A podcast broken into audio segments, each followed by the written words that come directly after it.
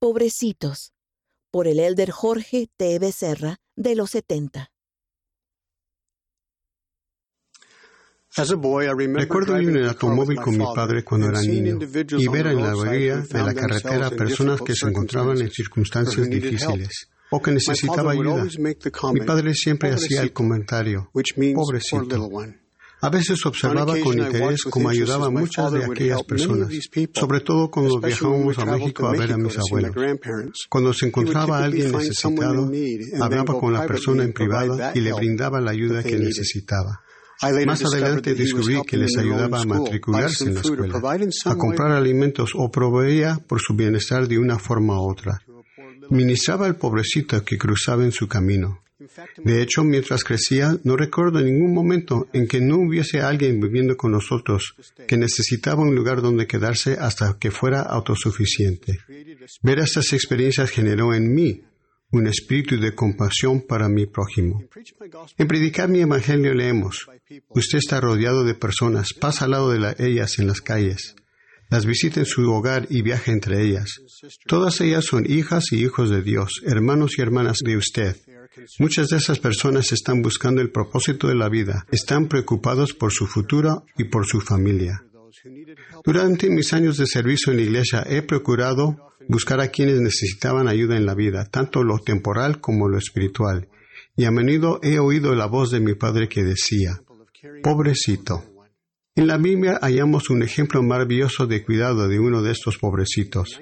Pedro y Juan subían juntos al templo a la hora de oración, y era traído un hombre que era cojo desde el vientre de su mamá, que ponían cada día a la puerta del templo que se llamaba la Hermosa, para pedir limosna a los que entraban en el templo.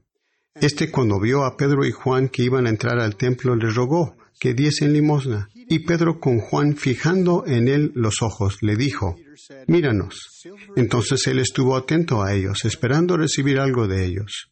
Y Pedro dijo, No tengo plata ni oro, mas lo que tengo te doy. En el nombre de Jesucristo de Nazaret, levántate y anda. Y tomándole de la mano derecha se levantó, y al instante fueron afirmados sus pies y sus tobillos. Al leer este pasaje me llamó la atención el uso de la palabra fijando, que significa dirigir la vista, los pensamientos o mirar de manera intensa. Cuando Pedro miró a aquel hombre, lo vio de modo diferente lo que hacían los demás. Vio más allá de su incapacidad de caminar y sus debilidades, y pudo discernir que su fe era adecuada para ser sanado y entrar al templo a recibir las bendiciones que buscaba. Noté que Pedro lo tomó de la mano derecha y lo levantó. Al ayudar a ese hombre, el Señor lo sanó de manera milagrosa y fueron afirmados sus pies y sus tobillos. Su amor por aquel hombre, junto con el deseo de ayudarle, produjo un aumento de la capacidad y habilidad del hombre, que era débil. Durante mi servicio como 70 diaria, reservaba la noche de los martes para hacer visitas de administración con los presidentes del estaca del área. Los invitaba a hacer citas con quienes necesitarían alguna ordenanza del Evangelio de Jesucristo o quien no estuviera observando los convenios que había hecho. Por medio de nuestra administración constante y deliberada, el Señor magnificó nuestros esfuerzos y logramos encontrar a personas y familias necesitadas eran los pobrecitos que vivían en las diferentes estacas. En cierta ocasión acompañé al presidente Bill Whitworth, presidente de la estaca de Sandy, Canyon View, y a hacer visitas de administración. Él seleccionó en oración a quienes debíamos visitar, procurando tener la misma experiencia que Nefi tuvo cuando iba guiado por el Espíritu sin saber antemano lo que había de hacer. Él demostró que cuando ministramos debemos de ser guiados por la revelación hacia los más necesitados, en lugar de seguir una lista o visitar personas de manera metódica. Debemos ser guiados por el poder de la inspiración. Recuerdo ir a la casa de un matrimonio joven, Jeff y Heather, y su hijito Kai. Jeff creció siendo miembro activo de la iglesia. Era un atleta con gran talento y que tenía una carrera promotadora. Pero comenzó a alejarse de la iglesia en la adolescencia y luego tuvo un accidente de automóvil que alteró el curso de su vida. Al entrar a su casa, Jeff nos preguntó por qué habíamos ido a ver a su familia. Le respondimos que había como tres mil miembros que vivían dentro de los límites de la estaca, y entonces le pregunté, Jeff, considerado todos los hogares que podríamos haber visitado esta noche, díganos, ¿por qué el Señor nos envió aquí? Entonces Jeff se emocionó y comenzó a compartir con nosotros algunas de sus preocupaciones y problemas que afrontaban como familia. Nosotros empezamos a compartir varios principios del Evangelio de Jesucristo y los invitamos a hacer cosas específicas que al principio podrían parecer difíciles, pero con el tiempo les brindaría gran felicidad y gozo. Luego el presidente Whitworth le dio una bendición del sacerdocio a Jeff para ayudarle a vencer sus dificultades. Jeff y Heather acordaron cumplir con lo que les invitamos a hacer. Cerca de un año después, tuve el privilegio de ver cómo Jeff bautizaba a su esposa, Heather, como miembro de la Iglesia de Jesucristo de los Santos de los Últimos Días. Ahora se están preparando para ir al templo y sellarse como familia por tiempo y toda eternidad. Nuestra visita alteró el curso de, de su vida, tanto temporal como espiritualmente. Hermanos y hermanas, el apóstol Pablo enseñó un elemento clave de la administración cuando dijo que somos el cuerpo de Cristo y individualmente somos miembros de Él.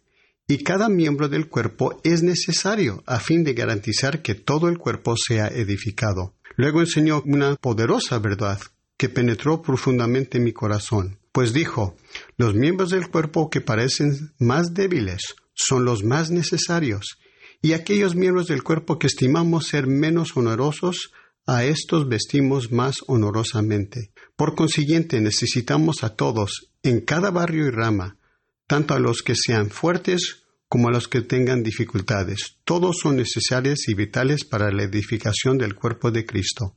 A menudo me pregunto, ¿quiénes nos faltan en nuestras varias congregaciones que podrían fortalecernos y completarnos? En 1849, Brigham Young tuvo un sueño en que vio al profeta José Smith conduciendo lo que parecía un gran rebaño de ovejas y cabras. Algunos de los animales eran grandes y bellos, mientras que otros eran pequeños y estaban sucios. Brigham Young recuerda mirar al profeta José Smith a los ojos y decirle, José, tienes el rebaño más raro que he visto en mi vida. ¿Qué vas a hacer con él? El profeta, a quien parecía no preocuparle por su rebaño, ingobernable, simplemente respondió, cada uno de ellos es bueno en su posición. Cuando el presidente Yang se despertó, entendió, si bien la iglesia va a recoger una variedad de ovejas y cabras, él tenía la responsabilidad de congregarlas a todas y permitir que cada desarrollara su potencial y ocupar su lugar en la iglesia. Hermanos y hermanas, la génesis, el génesis de mi discurso surgió al pensar profundamente en alguien que actualmente no participa en la Iglesia de Jesucristo. Me gustaría dirigirme brevemente a cada uno de ellos. El elder Neil Maxwell enseñó que tales personas se mantienen cerca de la iglesia sin participar en ella plenamente. No entran a la capilla, pero tampoco se van de la entrada. Estos son aquellos que necesitan la iglesia y no son necesitados por ella pero que en parte viven sin Dios en el mundo.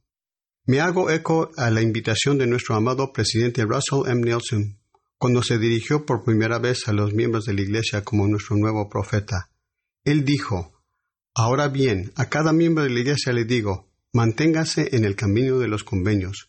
Su compromiso de seguir al Salvador y hacer convenios con Él y luego guardar esos convenios abrirá la puerta a toda bendición y privilegio espiritual que están al alcance de los hombres, mujeres y niños, en todas partes.